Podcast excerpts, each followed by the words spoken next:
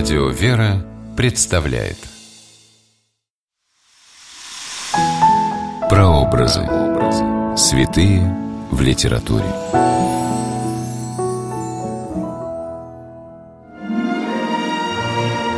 Чтобы нам воспринимать святых разных веков как своих друзей, важно помнить, что это были реальные люди, которые общались со своими современниками, стремились к высоким целям, любили, страдали.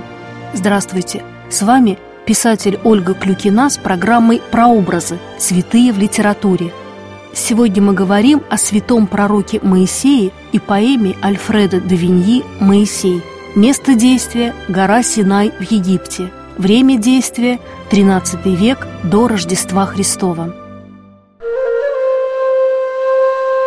Святой пророк Моисей воспитывался во дворце египетского фараона, но с детских лет скорбел арабской доле своего еврейского народа в Египте.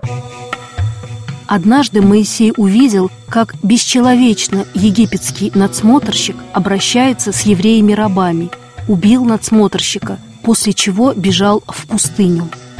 Когда Бог открыл Моисею его предназначение – освободить еврейский народ из египетского рабства – и наделил даром чудотворения, Моисей вернулся в Египет и вскоре повел свой народ на поиски земли обетованной. Сорок лет водил пророк Моисей еврейский народ по пустыне. Столетним мудрым старцем, уставшим от бесконечных странствий и ответственности за свой богоизбранный народ, предстает пред нами пророк Моисей в поэме французского поэта начала XIX века Альфреда де Виньи – Моисей поднимается на гору, чтобы говорить с Богом. Он Богу говорил, уже ли снова в путь? Уже ли не умру и я когда-нибудь? Увы, я одинок, и быть устал всесильным. Позволь и мне, Господь, забыться сном могильным. Скажи, за что твоим избранником я стал? Израиль я привел, куда ты пожелал. Коснулся он стопой земли обетованной, Так пусть другой блюдет завет тобою данный, Скрижаль и медный жезл из рук моих возьмет, И как коня уздой смиряет твой народ. Поэт Альфред де Виньи, современник Пушкина, был признанным мастером небольшой поэмы с эпическим содержанием. Как замечательно сказал о Виньи один из современных ему критиков, Эмиль Дешан – он сумел быть возвышенным, не будучи длинным. Особенно хорошо это видно на примере написанной в 1820 году поэмы «Моисей», которая принесла автору широкую известность. Поэт испытывает чувство глубокого сострадания к своему герою, столетнему Моисею, и заставляет других задуматься об одиночестве ветхозаветного пророка. Могущественный и мудрый Моисей внушает евреям которых он вывел из египетского рабства, почтительный страх. Все свои жалобы пророк Моисей высказывает своему единственному и лучшему другу – Богу.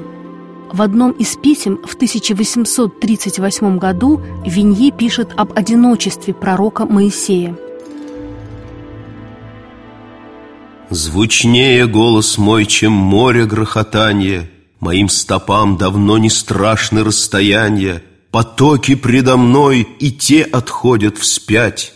Когда ж к Израилю ты хочешь речь держать, И языком моим глаголит дух твой гневный, Тогда земля дрожит, мрачится свет полдневный. Но ангелов твоих величием затмив, Не стал былой пастух от этого счастлив. Я стар и одинок, хоть прожил жизнь всесильным, Позволь и мне, Господь, забыться сном могильным. Финале поэма Альфреда де Виньи Господь услышал просьбу пророка Моисея. По преданию, святой пророк и боговидец Моисей умер в стране Моавицкой, на востоке от Мертвого моря.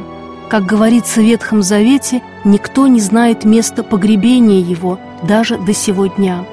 Эта великая, до сих пор неразгаданная тайна – нашла свое отражение и в поэме Виньи «Моисей». Внизу Израиль ждал и Богу славу пел, Но обратить лицо к горе никто не смел. А если все ж дерзал смельчак поднять зеницы, Гремел из тучи гром, сверкали в ней зорницы, Слепила молния греховные глаза И пригибала вновь толпу к земле гроза. Потом с горы слетел покров ее туманный, Но Моисей исчез. К земле обетованной народ повел новин, Угрюм и одинок. Теперь Господь его избранником нарек. С вами была Ольга Клюкина. До новых встреч в авторской программе «Прообразы. Святые в литературе».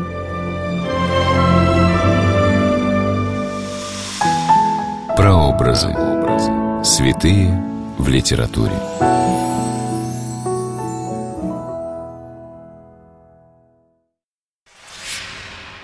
При реализации проекта используются средства государственной поддержки, выделенные в качестве гранта в соответствии с распоряжением президента Российской Федерации от 1 апреля 2015 года номер 79 РП и на основании конкурса, проведенного Союзом женщин России.